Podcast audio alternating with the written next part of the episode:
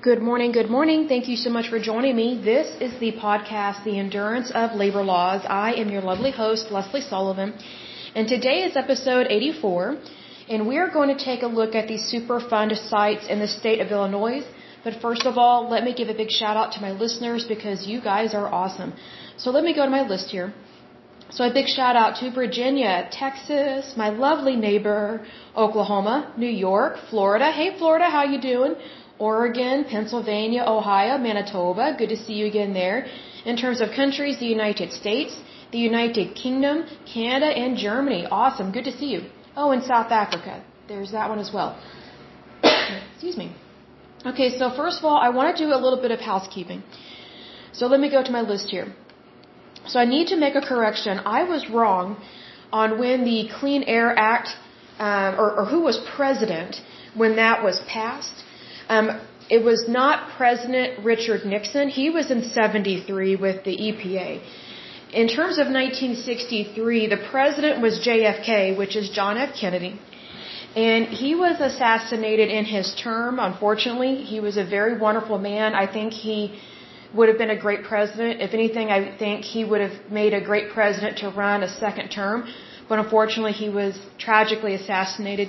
Um, just horrible. And so his VP took over. And so I don't know exactly when all these were passed in terms of during what would have been considered JFK's uh, presidency because there were a lot of things that JFK had a lot of ideas. He was working with quite a few people. And um, so there were things that were originally John F. Kennedy's ideas, but I think Lyndon Johnson, I think, was his VP.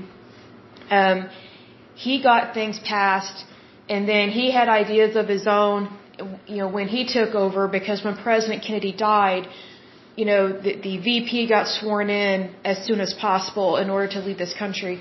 So it was a very chaotic time um, in the 60s uh, and especially in 1963 so my apologies for getting that incorrect.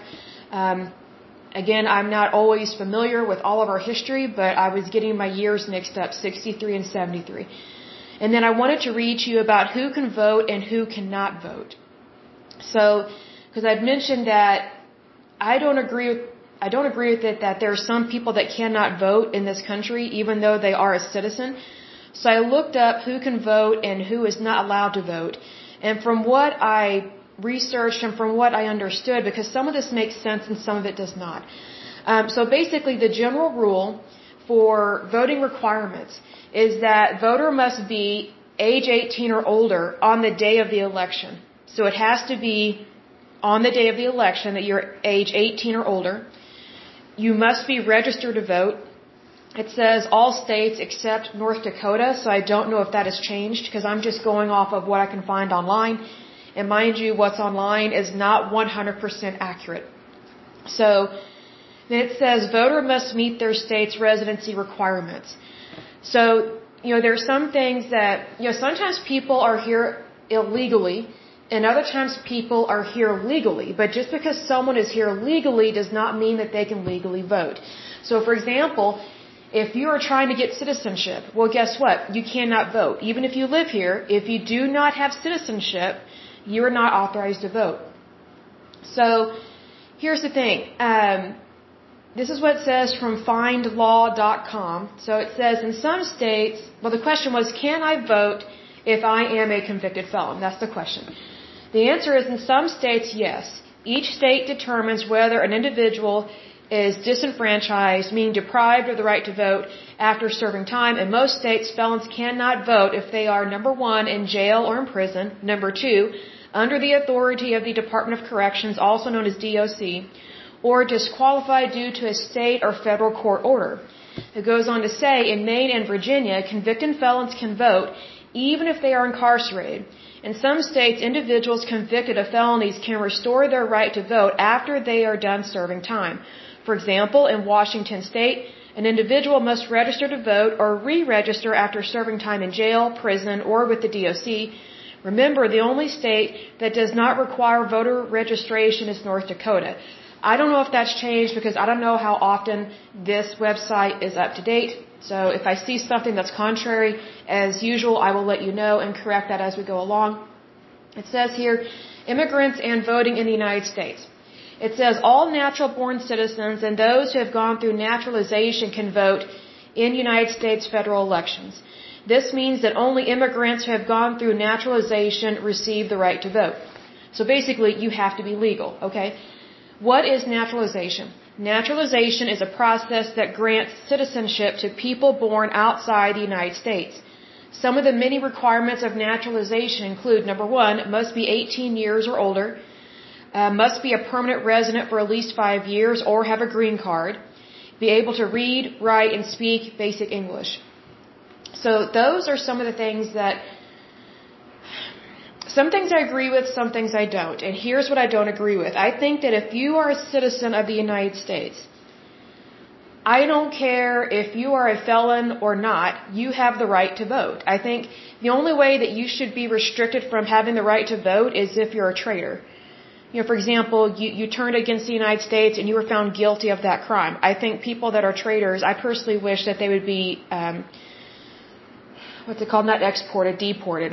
Try to think of the right word. Um, I think they should be kicked out of the United States if they're a traitor, and I think that they should do time in a prison in another country. That's my personal opinion. And so that's just how I look at things because I think that if you don't like the United States and you are convicted of being a traitor to the United States, number one, I don't know why you're still here. Number two, I don't know why, um, if you're a traitor, why you would even want to be involved in our elections unless it's to try and infiltrate and try and ruin them, which, you know, who knows the exact reasons why people do that sometimes, but it's one of those things that I think that if someone has bad intentions and it's proven that they have bad intentions against the United States, um, that their citizenship should be revoked, they should be kicked out of the United States, and they should be uh, serving time in prison in another country. You know, they will miss our prisons because our prisons are actually quite nice compared to other countries, so maybe people will think twice before uh, going up against the United States, would be my guess. But I did want to clear up um, that information and correct my mistake of getting the presidents wrong in terms of what year they were serving their term. Again, my apologies. But let's go ahead and start on these Superfund sites in the state of Illinois. Okay, so Illinois, you guys are doing awesome. Your list is not huge. Um, so what I will do is I will go ahead and go over the ones that are currently active Superfund sites in the state of Illinois, and because their list is not huge, I will go ahead and list off the ones that have been deleted from the national priorities list, which again, if you are new to this podcast, the national priorities list is a list of Superfund sites that were deemed so horrible and so ha- so hazardous that they were put on a priority list. Now the ones that are on a priority list, there's like a little over maybe 1,300 or 1,400 of them on there, but technically we have about 40,000 Superfund sites littered across the United States. The ones that are the worst, meaning the most hazardous, the most dangerous, these are the ones that were put on the national priorities list. These are the ones that we are discussing in this podcast. So, whenever we say that um, that it has been deleted and it has been removed from the national priorities priorities list, excuse me, it means that it is cleaned up and good to go. It is no longer a hazardous waste site. It has been repaired, renewed, and basically has been given back to the environment one way or another, which is always good. So it's livable, it is sustainable, and it is, it is safe it is not going to cause any health problems, whether for the environment, which includes us, you and me, human beings, mammals, and it is also safe for wildlife and plants and things of that nature. So let's go ahead and get started on this puppy here. The first one located in the state of Illinois is the Adams County Quincy landfills, number two and number three. It is located in the county of Adams, and let me see if it tells me the population. The population is 65,737 people live there. It doesn't tell me the reason for this Superfund site, uh, but I do know that it was added to the list. Let's see here. That's going to be August 30th, 1990. The next one uh, that is current and active in terms of Superfund sites in the state of Illinois is A&F Material Reclaiming Inc. It doesn't tell me a whole lot about that. It is located in the county of Cumberland. Cumberland County, as of 2010, has 11,048 people, so that can go up or go down in terms of population. So let's see here, this one was added to the national priorities list. That's going to be September 8th, 1983. The next one is Savannah Army Depot activity. It says here, Savannah Army Depot was a 13,000 acre installation located on the eastern bank of the Mississippi River in Carroll and Jo Daviess counties. Let's see, it says it's around seven miles north of Savannah, uh, Illinois. Let's see, it was opened in 1917 as a proving and testing facility for weapons developed. Let's see what's going to tell me. Hold on just a second. I clicked away from it. Da da da developed at Rock Island Arsenal. In 1921, it became a weapons depot. The United States Environmental Protection Agency listed the depot as a Superfund site in 1989. And I just want to give a heads up here. A lot of these Superfund sites were added in the 80s.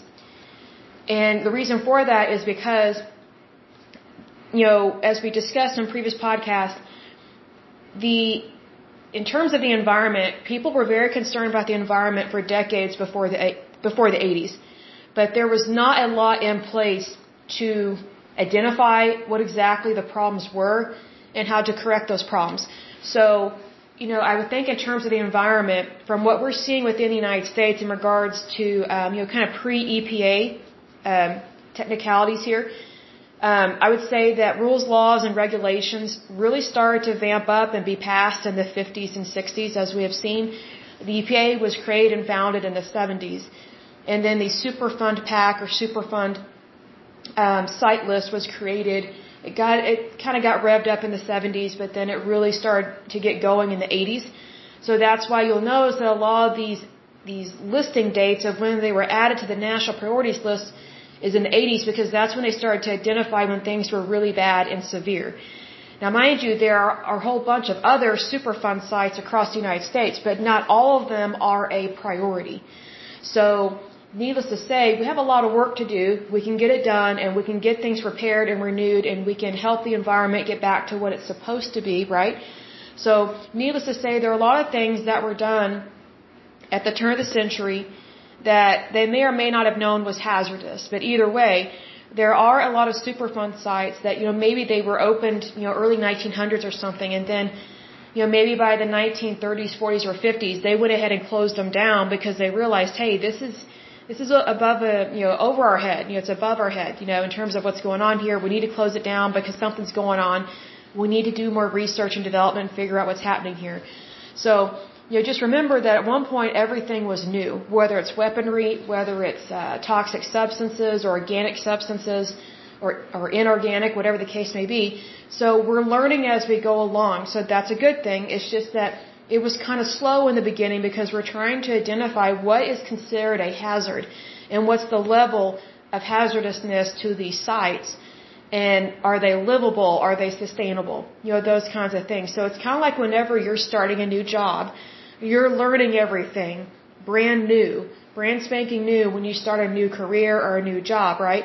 So even though you do have experience as a worker or maybe you were in that industry before or you know you've worked other jobs as an adult it, it doesn't matter what your experience is sometimes because regardless of what you've done in the past everything is new to you when you start something new. But your experience definitely does help you to navigate your new job your new venture and your new research and development that's kind of what is happening here people were not ignorant back in the day they're not ignorant now. They were not ignorant back then.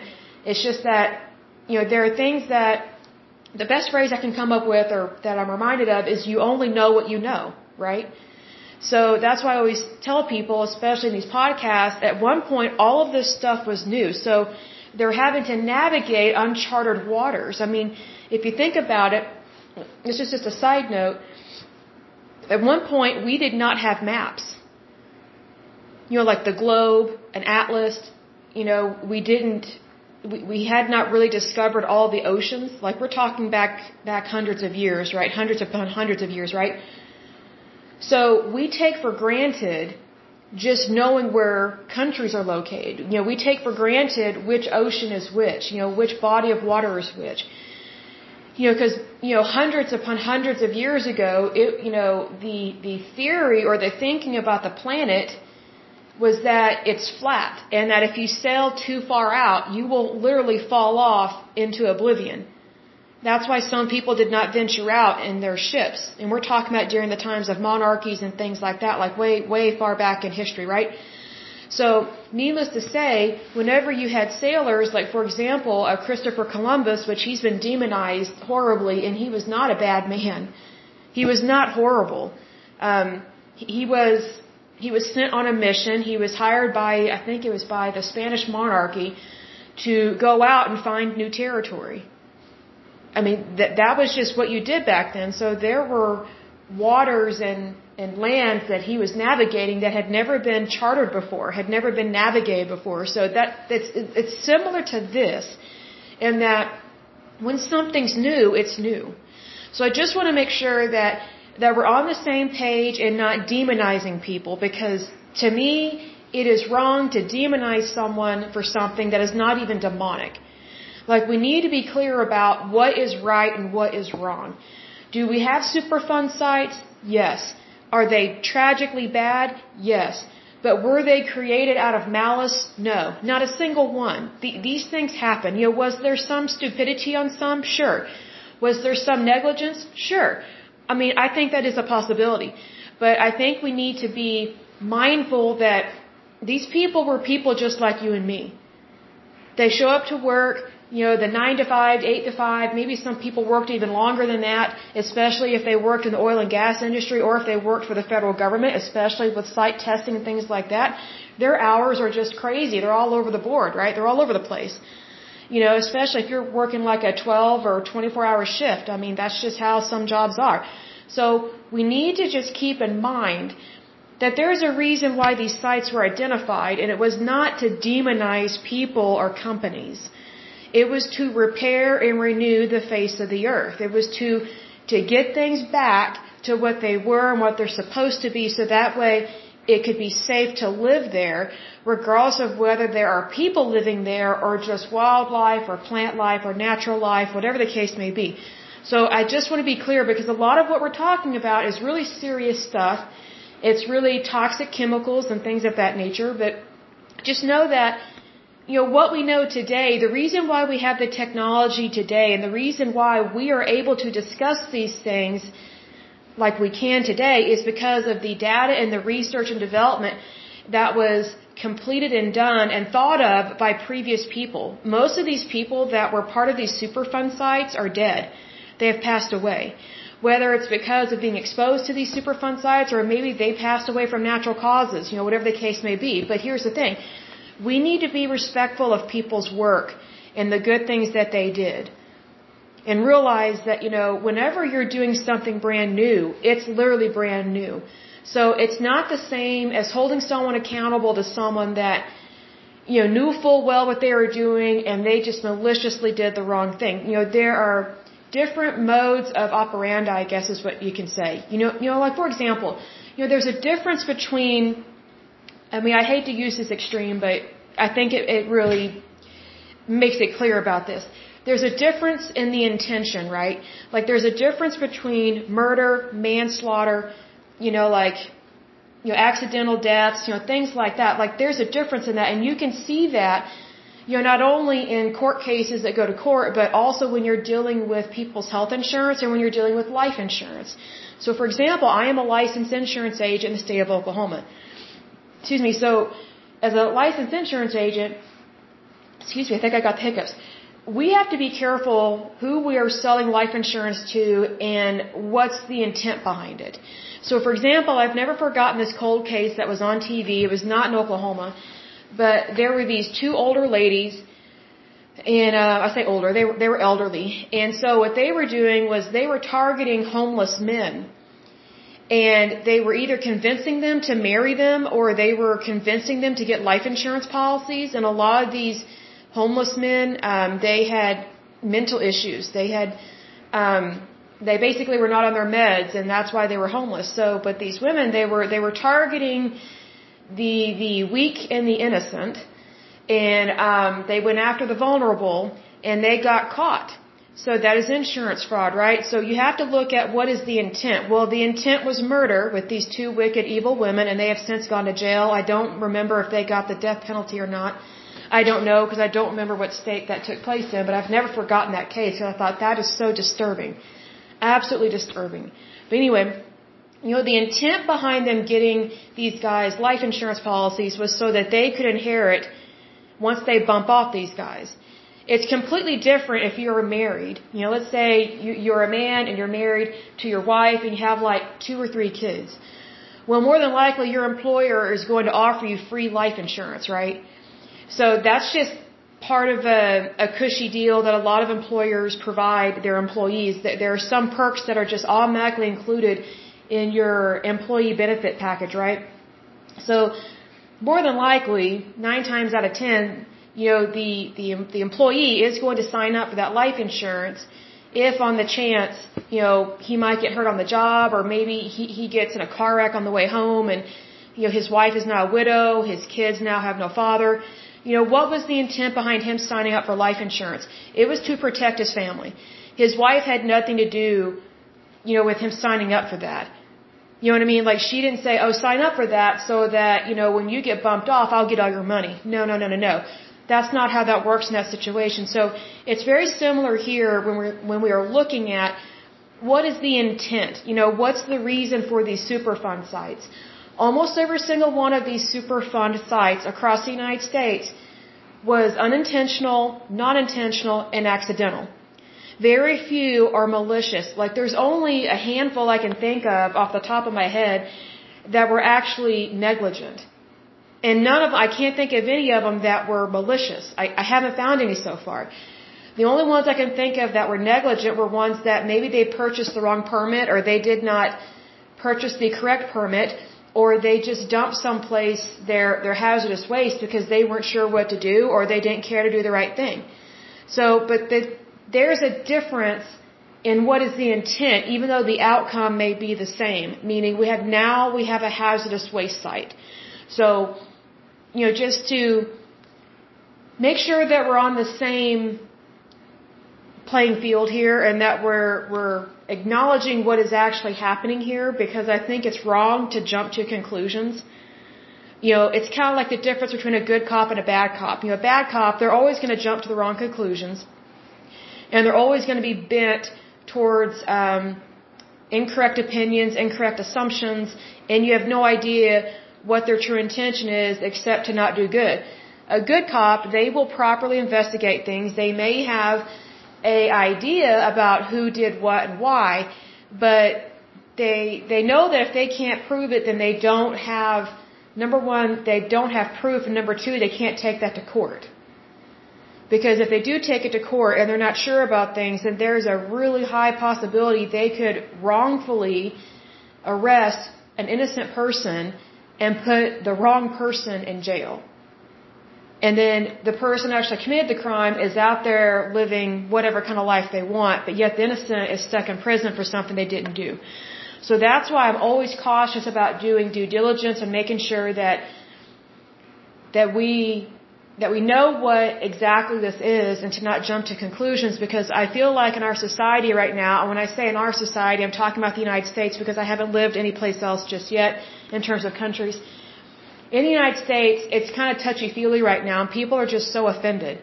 Absolutely offended. And now that I think about that, I want to mention this book. This is just a side note. I want to mention a book that I think you guys should read. It's really good. It's called Unoffendable. Let me go to my stack of books here because I read a lot. It's called Unoffendable. It says how just one change can make all life better, and it's by Brant Hansen, H A N S E N. If you have not read that book, excuse me, you definitely need to read it. Because I think our planet and our societies in general would be a lot better if people were not just super offended all the time and would just be chill and be calm and be peaceful. So that's why I'm always trying to make sure that, you know, that we're not jumping to conclusions and that I just kind of, you know, I say it like it is, but I say in a, in a polite, kind way and I just want to make sure that everything is on the up and up because the last thing I want to do is for someone to listen to this podcast and just overreact to every little thing. Of course, I'm not responsible for other people's behavior because, you know, the only behavior that I can be responsible for is myself. So it's the same for you. The only behavior you can be responsible for is yourself. At the same time, I want to make sure to be um, just everything be on the up and up because I look at this way. All my decisions they have to be moral and legal, and I like to make sure that if I'm going to be speaking or if I'm going to be presenting material that it's that number one it's true, and number two that I'm delivering in such a way that is cool, calm, and couth, and it's just being genuine and being kind and respectful for all peoples, regardless of whether they are they are living or whether they have already passed away. Because I do think it is important to be respectful of people at all times as much as possible, especially when you disagree with someone. That's when you really need to be respectful of someone is when you disagree with them, because that's when it's very easy to be disrespectful. But anyway, back to this puppy here. So the Savannah Army Depot activity, that's this current uh, Superfund site that is active in the state of Illinois. It is in the county of Jo Daviess. And Jo Daviess, as of 2010, has 22,678 people. The issue with this one is soils are contaminated with metals, pesticides, explosives, lead-based paint chips, and PAHs. Groundwater is contaminated with various pesticides, explosives, solvents, and petroleum-related contaminants. Sediments and surface water are contaminated with various explosives, explosives, PAHs, and metals. Multiple areas throughout the facility contain munitions and explosives of concern, um, unexploded ordnance, whatever that means. I'm guessing that it could possibly be a live round. I don't know what that means. I'm guessing. But this one was added to the national priorities list. That's going to be March 13th, 1989. The next Superfund site in the state of Illinois is Outboard Marine Corporation. Let me see if it tells me anything about that one. It says Outboard Marine Corporation, also known as OMC, was a maker of Evinrude, Johnson, and Gale outboard motors and many different brands of boats.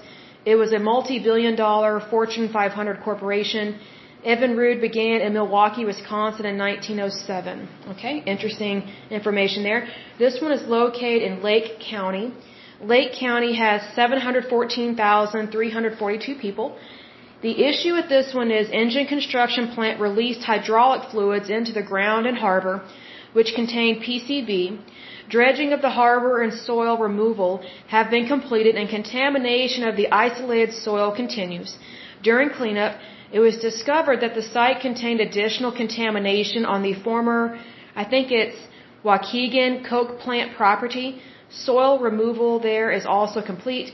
This one was added to the list September 8, 1983. The next one is Johns Manville Corporation. Let's see what it tells me about this one. Uh, it says Johns Mansville or Manville is an American company based in Denver, Colorado that manufactures insulation, roofing materials, and engineered products. Let's see here. For most of the 20th century, the then titled Johns Manville Corporation was the global leader in the manufacture of asbestos. So now I see why there's a problem. Okay, so this one is located in the county of Lake. Again, it has a little over 714,000 people living there. The issue with this one is an asbestos disposal site. The site has been covered in less than 24 inches of soil, but areas outside the Johns Manville property have problems with asbestos contamination, including other beachfront areas near the Waukegan and Zion. The site will be redeveloped as a soccer and baseball complex. Really? So are little kids going to play there and get exposed to asbestos? I hope not. That's very concerning. Wow. If I was a parent and I lived in that area, um, I would definitely say no to this. Um, if you're in that area, please do a vote on that because I think that's a problem. This one was added to the list September 8th, 1983. See, because here's the thing. They're talking about redeveloping it, but yet it's not off the national priorities list. So it's not cleaned up. It's not completely cleaned up. So it hasn't, um, it's not safe. So if it's not safe, then why redevelop it? You know, you know, maybe some people don't understand my concern with this. So the th- the first thing I thought of was, you know, um, whenever um, I'm walking through my parents' neighborhood, and let's say, for example, I'm walking uh, my sister's dog because he's there with them right now. I always make sure that he does not walk on people's lawns because there's so many people that use pesticides. You know, like the lawn treatment people that spray that green stuff everywhere and it looks so fake and so tacky. I'm just like, do you realize that you're killing wildlife and you're exposing yourself, your lungs, and your skin cells to very toxic chemicals, but also whenever an animal, like your dog or your cat, whenever they walk through that lawn, they are absorbing that chemical through through the pads on their paws because their pads, those are that's skin, right? So like for example, our skin, it absorbs anything and everything, whatever you put on your skin. An example of this is the uh, nicotine patch, birth control patch. Um, let's say, for example, if you get if you have motion sickness, there's this drug that you can rub on the insides of your wrist, you know, on the skin there. Like instead of putting perfume there, you put this. Uh, it's either an ointment or an oil that you can put there. It's a medication so that you don't get seasick. Well, that gets absorbed into the bloodstream. So everything that touches your skin and gets absorbed through the skin goes into the bloodstream. So being that we know that to be true, why would you want anyone playing on dirt and like touching that soil and it's been contaminated by asbestos and it's not cleaned up yet. Like if I would not want my dog or cat walking across that field, why would I want little kids or people or, or even adults? You know, I'm not saying adults don't matter, they do, but here's the thing. There are a lot of things that people don't think about. Like if it could hurt my dog or my cat, then it's then it's not good. If it can hurt my child, then it's not good. If it can hurt me, it's not good. So it's one of those things, we really need to take this into consideration here. So the next uh, Superfund site is Yeoman Creek Landfill. It is also located in the county of Lake. It says the lack of a bottom liner allowed leachate to enter the local groundwater. So that one was added to the list March 31st, 1989. The next one is HOD landfill. It is also located in the county of Lake. The issue with this one is groundwater was contaminated with vinyl chloride. Let me double check something real quick. Da, da, da, da, da. Okay, I was just double checking something. Okay, so this one was added to the list February 21st, 1990. The next one is Kemet, Chemetco. This one is located in the county of Madison. Let me see what tells me about this. Okay. Uh, Chemetco was formerly one of the largest United States refiners of copper from recycled or residual sources. No wonder this one is an issue. Okay, so Madison County has 264,776 people living there.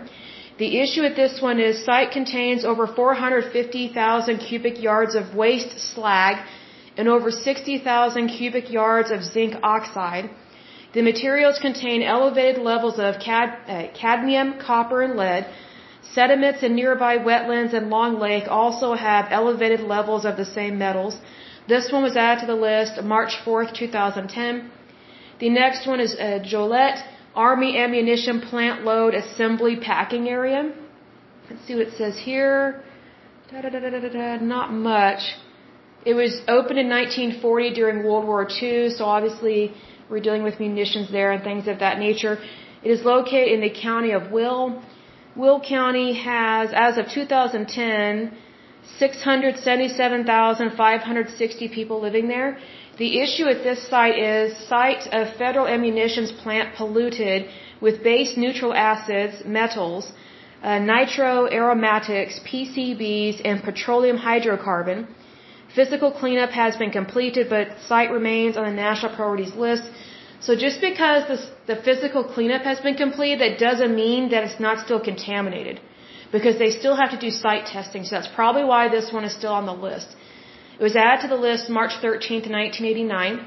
The next one is Joliet Army Ammunition Plant Manufacturing Area. So we first had the assembly area, now we have the manufacturing area, also located at the same site in the same county of Will. The issue with this one is soil contaminated with explosives, with explosives and metals, excuse me, primarily TNT, tetryl, DNT, and lead.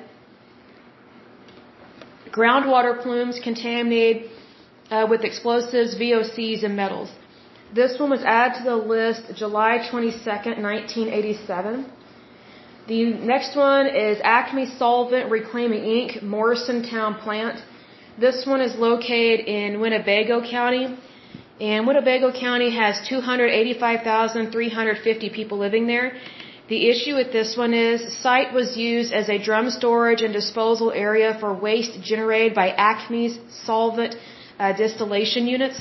From 1960 to 1970, the site consisted of seven waste disposal lagoons and open storage of 10,000 to 15,000 drums. Testing of groundwater found it to contain volatile, let's see, volatile organic compounds, also known as VOCs. Soil sampling identified VOCs. I think that's phthalates or phthalates. I'm not sure how to pronounce that word. Um, polychlorinated biphenyls, also known as PCBs, and metals including lead and chromium. This one was added to the list September 8, 1983. Okay, let me go through the deleted sites, which means they're cleaned up and good to go. They have been returned back to nature. The first one is, it's either Yada or Elada Energy Company. And this one was located in the county of Alexander. The issue with this one was liquid oily waste found on site were contaminated by VOCs, PCBs, and heavy metals including lead, arsenic, and zinc.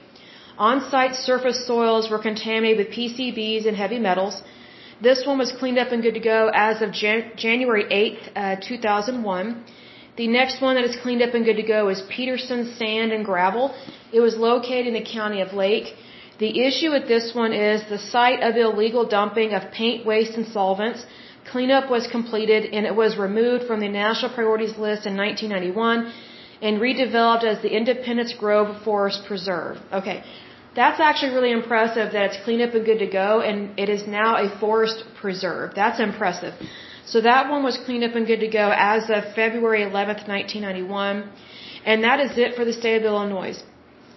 So there we go on that. So let me see what our next topic will be. Let me go to my list here. So um, one thing I did want to mention here, and I think I've mentioned this before, is that you know I've noticed over the years, especially here in the Bible Belt states, people are quick to how do I describe this? They're quick to say, "Oh, well, we got to do it for the kids." Like when whenever they're talking about safety or cleanup or just you know, any kind of passing of a bill or something like that. And I'm like, you know, me personally, I'm like, what about the adults? Like, at what point do you tell people they don't matter anymore? So, unfortunately, there are a lot of people that they think, well, we got to do it for the kids. It's like, well, here's the thing: if you're doing it for the kids, then you're also doing it for the adults. And here's what I can't stand about the whole, oh, we got to do it for the kids kind of thing. Whenever you have that attitude of we got to do it for the kids, then you're completely ignoring all the adults on the planet and you're making it seem like they don't matter when they do. So to me, that's very unfortunate because it's not right to think that way. And so, you know, what's interesting is that whenever, whenever someone would tell me, oh, we gotta do it for the kids, it was almost always because they're wanting to raise money for their kid or someone else's kid. I'm just like, you know what? This is not appropriate. So, so whenever I get concerned about children, it's not because, oh, we gotta do it for the kids. My concern is in terms of equality. Meaning, if we're doing it for the kids, then we're also doing it for the adults. Because if something is toxic or hazardous for a child, it's also very toxic or hazardous for the adults, as well as the animal life, the plant life, everybody, right? So I've just noticed over the years, especially here in the Bible Belt states, people are so obsessed with children and with grandkids. They're, they're just obsessed with babies here. And I'm like, you know, that will only take you so far. See, because here's the thing. I've noticed that when people are just all about the kids, like to the extreme, that it's like kids can do no wrong. And we have a lot of spoiled, rotten, um, ill-behaved children now. And guess what? A lot of these spoiled, rotten, ill-behaved children are now growing up and they are now young adults. They are now in their late teens, early 20s. So, needless to say, you know, there are some people in that age bracket that have um, not been raised correctly. They don't always have a good work ethic. And I'll give an example. I think I've said this, um, I think I've shared this story before. Let me get a drink of water real quick. Okay, so this was a couple of summers ago, if I remember correctly. Um, I was shopping for, I believe I was shopping for soil or a new type of plant food for my plant that I had at the time because was a potted plant. And so, just in case you don't know about potted plants, potted plants do need to be fed plant food specifically for them because if a plant is not planted in the ground, then they're not getting all the nutrients that they need because if you put a plant in a pot, they they eat up and soak up all the nutrients in that soil and then once that soil is depleted, it is no longer feeding them. So they're, they um, that plant is no longer able to thrive. So that's why you have to take good care of your potted plants because they're not planted in the ground. They are contained and they are staying in the same soil that you have always put them in nothing against you for keeping them in the soil, that's great. But here's the thing, you have to continue to feed them. And, you know, there's this one, um, uh, fertilizing soil that I really like that is, um, I think my screen acted up. Hold on a second. Okay. The screen on my phone acted up and I'm recording from my phone, so it was doing something weird. But anyway, um, there was one food that I liked. I think it was Osmocote. Um, the ones I don't like are those stupid little beads. They looked like little pearls. They never completely dissolved, and my plant suffered. I mean, it, it was horrible plant food. But Anyway, so I switched to a plant food. I think it's by Miracle-Gro, if I remember correctly. And it, it's uh, it's blue and it dissolves in water. So I would feed my plant like every two to three weeks, based on the schedule it had for being outside. But then once you bring your potted plots in, once you bring your potted plants inside, excuse me, um, you don't give them as much fertilizer or, or plant food during the fall and winter months because they're inside. So they're they're not getting exposure to the sun, they're getting exposure to artificial light as opposed to natural light because there's a difference in how I guess how they process that light. It still keeps them alive, but nothing is as good as natural sunlight, right? But anyway, I um I had gone to Lowe's and either I think I ran into somebody that I knew there and um, it, was an older lady, someone that I knew through a family friend or something, and um, she was really frustrated about one of the experiences she had at Lowe's. I said, "Well, what happened?" And she said that she needed help lifting a bag of fertilizer, a really heavy bag, and um, the the girls that were working there at Lowe's you know, they would typically go get one of the guys because they can't hardly lift these bags because they're really heavy, right? Well, what these young guys were doing, and they're like late teens, early 20s, what they would do is they would get a job with Lowe's and then they would just disappear. You know, they would clock in, but then they didn't want to do any heavy, uh, heavy lifting. They didn't want to help anybody. They couldn't stand old people. Um, they didn't want to help anyone with stuff out to their car. I'm like, I'm just like, what do they think their job was? I mean, it was ridiculous. So then, um, then a manager told me, actually, one of the managers at a Lowe's told me that they were having problems finding good guys to hire, like especially young men, because they're so lazy. They're they're they're just slothful, like they just want the paycheck, but when you need their help, they just disappear. They just disappear. It's it's ridiculous. And then um, some of them will inappropriately hit on young women. It's really weird. I'm like, okay, there's an appropriate way to hit on someone and an inappropriate way to, to hit on somebody. But what's really weird is you've got these lazy fat slobs that are young men working at Lowe's. They're just trying to collect a paycheck, but yet they think they're going to get laid by hitting on these young women and they don't stand a chance. It's like really like if, if this woman just saw that you're totally dissing her grandmother and you're not willing to help lift a bag of fertilizer or even soil, you know, do you really think she's even going to hold your hand? I don't think so. So it's just kind of like, you know, wake up and smell the roses here, people. So it's one of those things that, you know, those, those people I'm talking about that their, their age range and their behavior problem, the reason why, first of all, they're behaving like that is because number one, they choose to act that way. Okay? It's a choice. They can choose to be a better, kinder person, but they choose not to. But also, it comes down to the way that they were raised. If they're raised that they're all that in a bag of chips and that, you know, they can get a phone whenever they want, they can just stay home and watch TV all the time, they can be online all the time, they can play all these stupid video games. I mean, you're, you're basically you're basically dealing with a bunch of kids that never really grew up because even though they're over the age of 18, it's like they're still a little kid. I remember when I turned 18, it was very clear and definitive, you are an adult now, so suck it up. Like it was very, just very black and white, yes and no kind of thing. But also, I looked forward to being an adult. Like I couldn't wait to register to vote. I mean, I couldn't wait. I mean, I, just couldn't wait to get out there and live my life. But now we have we have kids that they just they're moving back in with their parents.